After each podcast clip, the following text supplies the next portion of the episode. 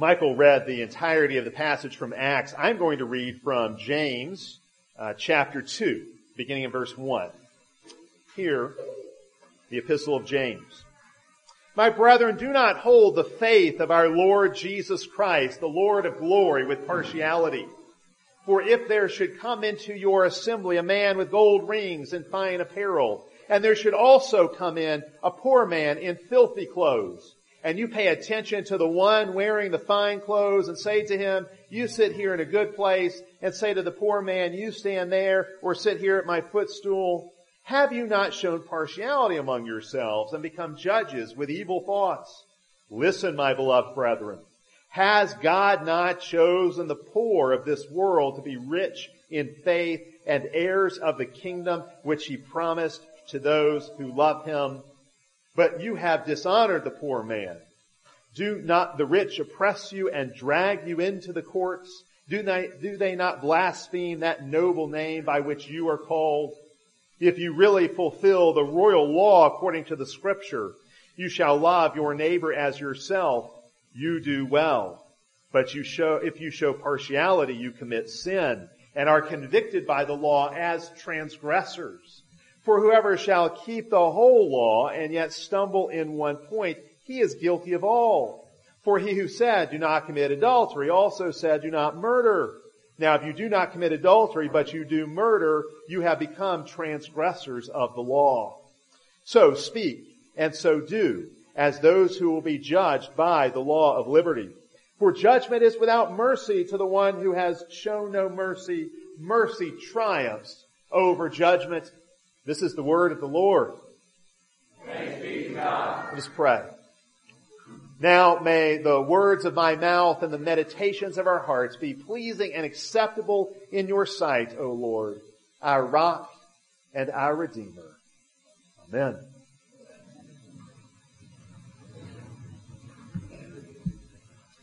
I've been preaching through James, and uh, while I'm taking a, a break uh, from that this morning. In a sense, it's really just a detour that's going to connect back into James.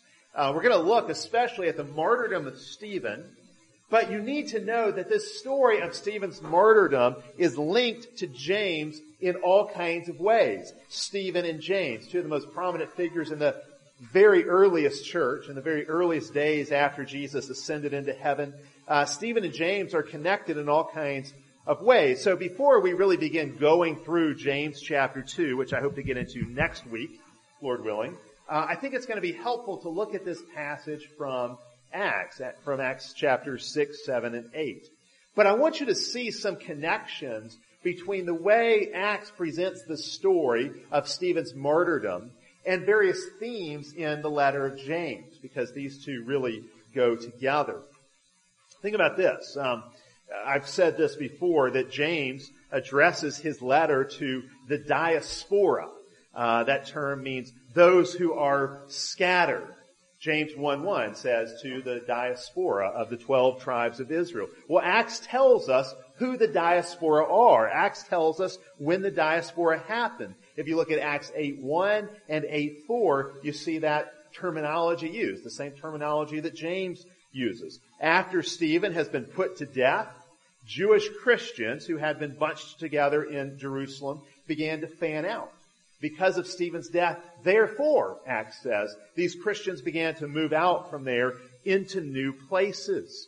Well, these are the Christians James is writing to. These uh, scattered Christians. Those who scattered specifically because of Stephen's death. So Stephen's death is a huge part of the context to James' letter. These Christians have been displaced. They're on the run, the ones James is writing to, because Stephen was martyred. James is writing to people who witnessed Stephen's death and have had their lives completely altered by Stephen's martyrdom. Uh, James chapter 1 verse 12 promises a crown of life to those who endure, those who persevere through trials will be given a crown of life. The word for crown is Stephanos. The name Stephen means crown. Stephen, of course, certainly endured to the end. And so he is the model of the one who receives that crown. If you want to be crowned like Stephen, you have to be a Stephen. You want to receive that Stephanos, that crown, you've got to endure even as Stephen endured. The promise of a crown is a reminder of Stephen's endurance and the example that he set. Here's another link. James commands the church to care for widows and orphans. We just looked at that a couple weeks ago. Well, in Acts 6, Stephen was one of the original deacons, one of the original seven deacons in the church. And in Acts 6, we find those deacons were chosen to care for widows. So when Stephen, when, James says, go care for widows, he's really again saying, go be a Stephen. Endure like Stephen did, that you might be crowned like Stephen. Stephen lived up to his name. You do the same. Stephen cared for widows. You should do the same. Go care for widows as well. Another connection, when Stephen begins his sermon to the Jews, he speaks of the glory of God. And really his sermon traces the presence of God's glory with his people as the glory of God moves around to be with his people wherever they are. When you come to the end of the story, as Stephen is dying, he gazes up into heaven and Luke tells us he saw the glory of God and Jesus standing at the right hand of God. It seems that when Stephen saw the glory of God, he saw Jesus. In seeing Jesus, he saw God's glory. The way Luke describes it, you think he's really talking about the same thing. Stephen saw heaven open and he saw God's glory and Jesus standing there. Jesus is the revelation of God's glory. Count of Acts, it makes it clear. Jesus is the glory of God, which means Jesus is God. He reveals God to us because he is God. Jesus is the Shekinah. He is the glory of God made visible to us. When you see Jesus, you see God's glory. To see Jesus is to see the glory of God. But this is what's interesting. In James chapter 2, 1, James says, My brethren, do not hold the faith of our Lord Jesus Christ, the Lord of glory, with partiality. Now, we'll come back next week, again, Lord willing, and talk about the, the partiality uh, part of that. Uh, but what's interesting for us right now is that James, seemingly out of nowhere, calls Jesus the Lord of glory. What a title is this? The Lord of glory. What does it mean? This is James making nothing less than a confession of Christ's deity. The one who is the Lord of glory must be the Lord. He must be God. Who else could be the Lord of glory other than the Lord himself? Uh, sometimes I, have made mention of this before. Sometimes James, James has been attacked in different points in the history of the church as being sub-Christian because his gospel presentation is not that clear. We've already shown that's not the case. James very clearly presents the gospel. Everything's rooted in grace. Others have attacked James for not really having much of a Christology. He doesn't say much about Jesus. Well, here, he says everything that needs to be said. That Jesus is the Christ, He's the promised King, and He is the Lord of glory. He's God. He's God in the flesh. And the fact that James is thinking this way is confirmed a few verses later when he says that those Christians who do show partiality become blasphemers of the noble name by which you have been called. They blaspheme the noble name. That's in verse 7. Well, the noble name is undoubtedly the name of Jesus. They've been baptized into his name. They are uh, his disciples, and so they bear his name. And so James is saying those who violate Jesus' word, who show partiality, they're blaspheming Jesus' name. But if the name of Jesus can be blasphemed, then Jesus' name must be divine. Blasphemy can only be committed against God. You can't blaspheme a mere creature. If Jesus, if his name can be blasphemed, he's God. This is again a confession of the full deity of Jesus. And so when James speaks of the faith of the Lord Jesus, the Lord of glory, he really means we're to trust in Jesus as the God-man, as God incarnate, as the revelation of God's glory through his death and resurrection. It's a confession of who Jesus really is. He's the Christ. He's the Messiah. He's the promised King. He's the one God said he would send to redeem his people. And he is the one in whom the fullness of God dwells bodily. He is the Lord of glory. A few other connections here to notice. Stephen speaks with wisdom according to Acts 6.10. In fact, he speaks with greater wisdom than all his unbelieving Jewish opponents. They're debating, certainly debating who Jesus is among other things, and Stephen's superior wisdom is put on display. And Luke tells us that his wisdom, this greater wisdom he has, comes from the Spirit. In other words, it comes from above. Uh, in his speech, he goes on to make reference of the wisdom of Joseph and Moses, which also, again, is clearly wisdom that comes from above. And wisdom is clearly a theme in James' letter as well. James 1.5 says, if any is lacking wisdom, ask of God who gives liberally and God will grant it. You want to have wisdom like Stephen? So you can refute others and demonstrate that Jesus is the Lord of glory. That's what Stephen was arguing for. Ask God for that kind of wisdom. Wisdom for the sake of mission. Wisdom for the sake of proclaiming the gospel. God gives liberally that kind of wisdom. And of course, this is wisdom that comes from God's Spirit. Uh, as James will later describe, it's wisdom that comes from above. In James 3, James contrasts earthly demonic wisdom with heavenly divine wisdom. We want that heavenly divine wisdom that Stephen, that Stephen displayed. In a sense, you could say the whole letter of James is an example, a manifestation of this kind of wisdom. James is wisdom literature. It's kind of a new covenant proverbs full of aphorisms and wise sayings. In Acts 6, 7, and 8, uh, of course, we see the Jews getting progressively more and more angry with Stephen. They can't refute his arguments, and so they get angry with him, and they ultimately murder him. They ultimately put him to death. James tells us in chapter 1, man's anger does not accomplish God's righteousness. James 1:19. And that's certainly true here. This anger on the part of the Jews is unrighteous anger, and so it cannot produce God's righteousness. It cannot accomplish God's righteous purposes. This unrighteous anger on their part leads them to commit murder. Unrighteous anger leads to murder. That's actually something James warns about. That unrighteous anger leads to unrighteous violence, to wicked violence. And of course, he, he, he again and again repeats that law to not murder. Stephen's speech. If you look at Stephen's speech in detail, you find his speech is really all about the law and about how the law of Moses has been transformed. Well, the law and the transformation of the law is also a theme in James. And so when James talks about the law, he often qualifies it. He doesn't refer to it as the law of Moses. Rather, he talks about the royal law in chapter 2 verse 8, the perfect law in chapter 1 verse 25, and the law of liberty in 125 and 212. You got those three descriptions of the law that James uses. It's the royal law, it's the perfect law, it's the law of liberty. James speaks of the law this way because he has in view the law as it has been transformed by Christ. The law is no longer in the hands of Moses, now it's in the hands of Jesus. And Jesus has reshaped the law of Moses and brought it up to date, you could say, for a new age, for the new covenant. The moral content of the law has not changed, and that's why you see James quoting from Leviticus to love your neighbor, or quoting from Exodus, to not murder or to commit adultery. The, content of the law has not changed. But if any, if anything, you could say the content of the law, the moral content of the law has been deepened and intensified. So why does James put these, these different descriptions in front of the law? Well, one thing he wants us to do is show us this new pattern we've been given. We have a new pattern for what it means to keep the law in the life of Jesus.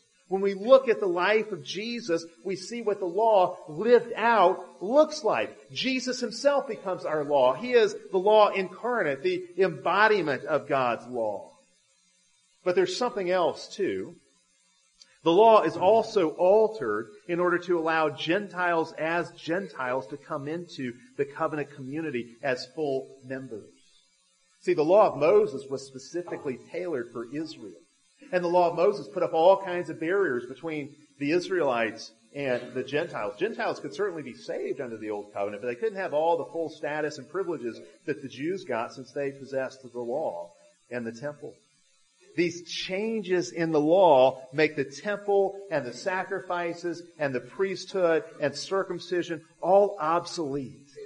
And I think when James calls it the perfect law, that's what he's calling attention to. He calls it the perfect law to accent the way the law is now, now that it's in the hands of Christ, it's perfectly suited for the people of God in their maturity. Paul does something similar to this in Galatians 3 and 4, in a sense saying that with the coming of Jesus and the coming of, of, of the Holy Spirit, the people of God have come of age. With the coming of Christ, we've come of age. We were a child under the law of Moses. That was a law suited for our immature state. But we are now an adult under the law of Christ. It's a law of maturity, suited for who we are in Him. It's the perfect law. It's the mature law, a law for the mature people of God. James calls it the law of liberty. Obviously, because in keeping this law, we're, we're free. True freedom is found in keeping this law. The law describes the way we are designed to live. There's freedom in this law. The yoke is easy and the burden is light because it's the law of Christ. It's the law of the Spirit. It's the law of liberty. And James also calls it the royal law or the law of the kingdom, the law of the king. And of course that's because this law is announced by Jesus the king. And this law also announces that Jesus is king. It's really interesting. In Matthew's gospel, which was probably the only gospel that existed when James writes, maybe the only other book of the New Testament that existed when James writes his letter. So it's what these early Christians in the diaspora would have known. In Matthew's gospel in chapter 4, Jesus proclaims the kingdom of God. He says the kingdom of God is at hand. And then he goes up on a mountain and in chapters 5, 6, and 7, he expounds the law of his kingdom. In a way, you could say that's what the Sermon on the Mount is. It is the royal law, the law of the king. And of course, the Sermon on the Mount, as we've seen, provides the basis for a great deal of James' letter. These alterations in the law are part of Stephen's message. If you look again at his sermon in Luke, you find that uh, Stephen was put on trial for precisely this reason. Because he said the law of Moses and the customs of Moses had been changed. Because of Christ's coming, the Messiah's coming, because of Christ's death and resurrection, the law of Moses doesn't continue to function in the same kind of way. And Stephen said, because of these changes in the law, the holy place, that is the temple, is now obsolete and it's going to be destroyed. Echoing the prophecy of Jesus that not one stone in the temple would be left upon another. And that is why they put him to death. Because he proclaimed a different law, a transformation of the law. The Jews didn't want the law changed. They didn't want the temple destroyed. In their minds, anyone claiming those things was worthy of death. No, they say that Stephen had blasphemed the law in the temple, when in reality he had pointed to what the law in the temple actually means. So the story of Stephen is really crucial to understanding the letter of James. This whole theme of the transformation of the law is there in Stephen's sermon and James picks up on it and all these other themes as well. James and Stephen go together. But the story of Stephen is instructive for us in all kinds of other ways as well. When Stephen gives his speech, one thing he demonstrates is that God's presence has never been tied to one place. Not even the temple in Jerusalem or the land of Israel. They considered the temple sacred space. They considered the land of Israel holy land. But Stephen shows in his speech that God's presence has never been tied to those things, nor can it be tied to those things. Stephen presents God as a God who is on the move like Aslan, you know, Chronicles of Narnia. Aslan's on the move. Stephen presents God as a God who is on the move. So when Stephen tells this, uh, when he gives his history lesson, when he tells this story of Israel's history to them, he talks about Abraham. And he says, the God of glory, there's that language again, the God of glory appeared to Abraham. Well, where did God appear to Abraham? Where was Abraham when he witnessed God's glory? He was not in the Holy Land, where the Jews would have said the glory of God really belongs. No, he was in Mesopotamia, Stephen says. He was in a pagan land. Stephen is saying God appeared on pagan soil. The glory of God appeared in Mesopotamia, in a pagan land, to Abraham. Then when he speaks of Moses, as, as, Stephen continues this journey through Israel's history, when he speaks of Moses, Stephen points out where he was when God appeared to him in a glorious way, in a flame of fire in the burning bush. That was the glory of God appearing to Moses in this fiery burning bush. The bush was burning but was not consumed. Where was Moses when this happened? He was in the wilderness. Nowhere near the promised land. Certainly nowhere, nowhere near the land of Israel. Certainly nowhere near Jerusalem, the future site of Jerusalem. And yet God says to him there in the wilderness, take off your sandals for the place you are standing is holy ground. How can it be? Holy ground found in the wilderness. And yet there it is. A holy place outside of Israel. A place where God manifested His glory. Sacred space, Stephen is saying, is not limited to Israel. Sacred space is wherever God meets with his people. Even after the temple was built, Stephen's speech makes it clear God's glory was not confined to one place. As Stephen continues moving through the history of Israel, he gets to where the temple was built by Solomon. And so Solomon points to the example, Stephen points to the example of Solomon who built the temple and this really proves Stephen's point. Stephen says the Most High does not dwell in temples made with human hands. Solomon himself knew that and confessed it. The Jews thought of the temple as a house for God they had built. A house they had built for God with their own hands. And because they had the temple, they thought they had a monopoly on God's presence. They could access God's blessings themselves because they had the temple, but they could also keep others out. They could keep others at a distance by barring them from the temple. And so if the Jews didn't want the Gentiles to get God's blessings, we'll just keep them out of the temple. Hey, build a court for the Gentiles to keep them even further away from where God's blessings are. That's the kind of thing the Jews had done. But Stephen shows God has never worked in this way. Sure, the temple did function as a kind of house for God, but God was never confined to it. And the Jews should have known this. Stephen is saying as he gives this history lesson to them, he's saying, look, you should have known the temple was never anything more than just a temporary mechanism. The temple was no more of a permanent dwelling place for God than that place in Mesopotamia where the glory of God appeared to Abraham. The temple's no more of a permanent dwelling place for God than the burning bush where God appeared to Moses or Mount Sinai when God appeared there. All these places were temporary as God continued to move about. And so it is with the temple. It's not a permanent dwelling place for God. Indeed, Stephen indicates the temple was always intended to be a pointer to something greater. The temple was a promise of something that would come. And Stephen's point is that now that something greater has come. That something greater is now here in Jesus Christ, the Lord of glory. Jesus is the true temple. He is the true burning bush. He is the true revelation of God's glory. Jesus has come to fulfill the law. He's the true priest and the true sacrifice. Jesus has come to fulfill the law. He's the temple and the priesthood and the sacrifice all rolled into one. And he fulfills them all. He is the glory of God revealed to us. All these other institutions and events, they all pointed to Jesus and they're now fulfilled in him. And what happens when Stephen dies shows us that. I've already pointed this out briefly, but what happens when Stephen dies? How does Luke record the story for us? As Stephen dies, he sees into heaven. And what does he see? He sees the glory of God. He sees Jesus. The Israelites knew the temple on earth was a copy of the heavenly temple.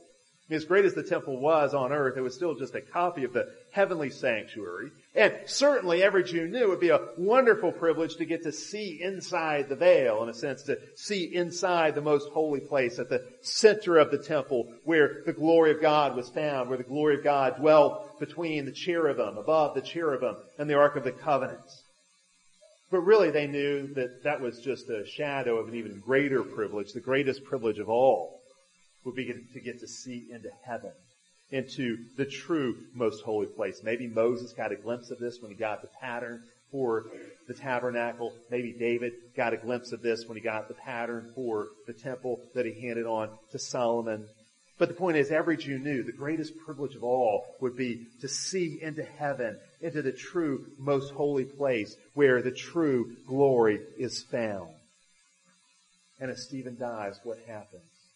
Heaven is opened and he sees the glory.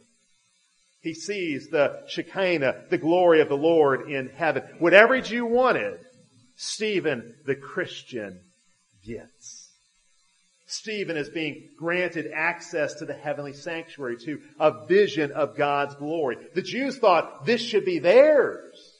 And yet Stephen is the one who gets it. And indeed, Stephen's story shows that this vision of God's glory, this opening of the heavens is available to anyone, Jew or Gentile, in Christ Jesus. Indeed, it's available to us here today. This is what's happening here today. Like I said in the announcements this morning, you know, we might think, oh, someday, wouldn't it be great if heaven was open and I got to see the glory of God like Stephen did? Well, that someday is today. And it's every Sunday. The glory of God is here among us. Heaven is open to us. We ascend into the heavenlies. Christ has torn the veil. He's opened the way into the presence of God, into the glory presence because Jesus is the glory presence of God. Stephen tells the story of Israel in such a way that they are made to see. That they can't look to the temple to see God's glory. They have to look to Jesus. The temple is not glorious. Jesus is. The Lord of glory is not found in the temple. Jesus is the Lord of glory. You must look to Him. The story of Stephen's martyrdom is a story of what really matters most. Certainly it is, it is a story of heroism. Certainly it is a story of Stephen's courage. But more than that, it is a story of Stephen's conviction. The conviction that Jesus is the glory of God. That the glory we seek, we find only in Jesus.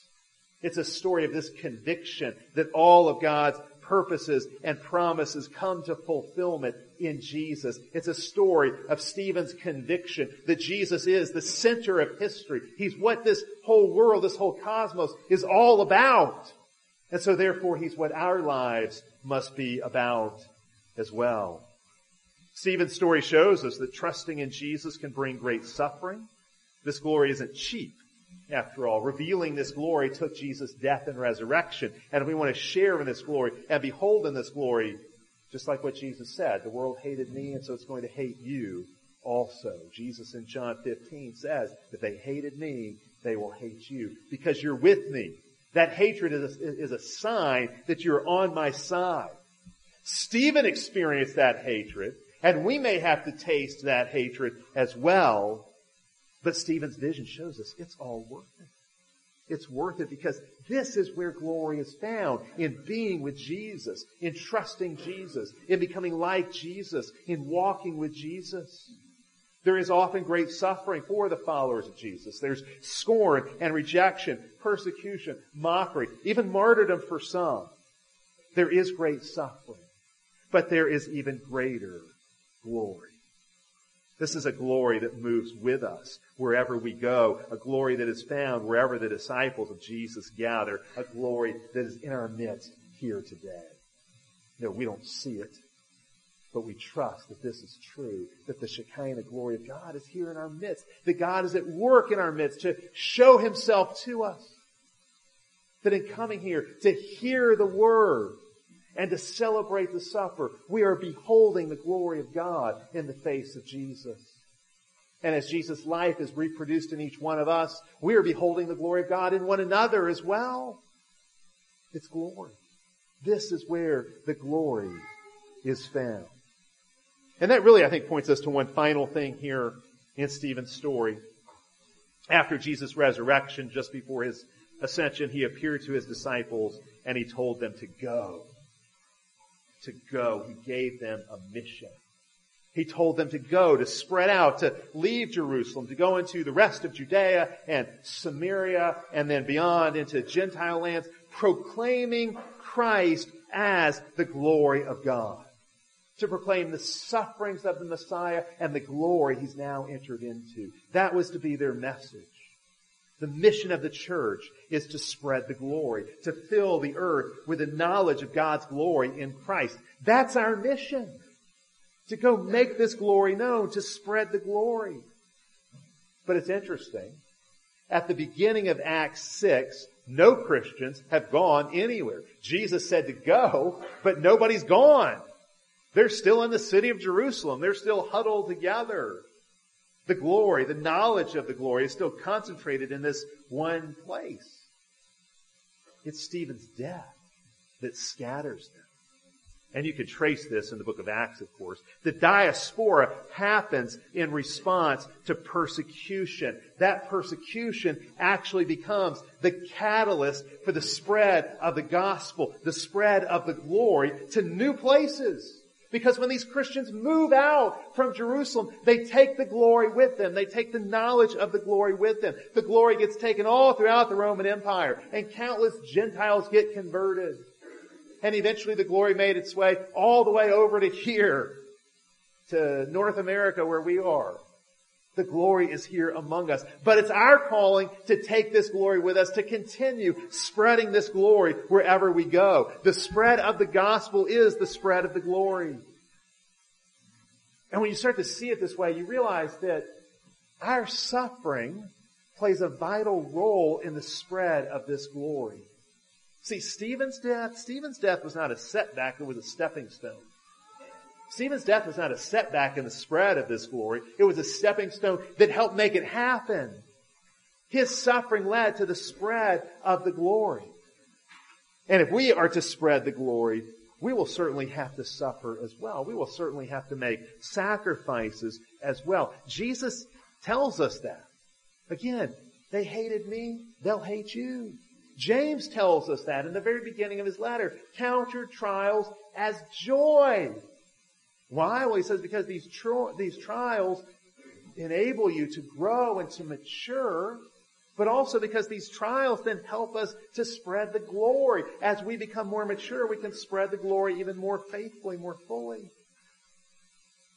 See, like Stephen's trials, our trials can manifest and spread the glory of Christ to the ends of the earth. Know that whatever you're going through, whatever difficulties, struggles, trials, whatever problems you have in your life, every problem, every trial is an opportunity. Every trial is an opportunity for you to trust God in new ways and grow to maturity in new ways. Every trial, every struggle you have is an opportunity. Every burden you carry is an opportunity to manifest the glory of God in new ways to the world. To show that glory, to reveal that glory to the world in your life, to show this is what really matters. We serve a God who goes with his people. And Stephen tells a story about the glory of God appearing in Mesopotamia and out in the wilderness and in all these crazy places. And you know what? That story continues down to the present day where the glory of God is being revealed in Birmingham, Alabama as God's people faithfully serve and suffer and sacrifice. That's what we're called to. Let's pray together. Father, we do thank you. We thank you for this mission you have given to us. We thank you for revealing the glory of Christ to us. For in seeing Christ, we see your glory. Father, we pray that we would spread this glory. This is our mission to spread the knowledge of the Lord as the waters cover the sea, that the, that the whole earth might be as full of the knowledge of the Lord as the waters cover the sea. Help us to spread this glory by how we live, by how we act, by how we speak, by how we think. We pray all this in Jesus' name. Amen.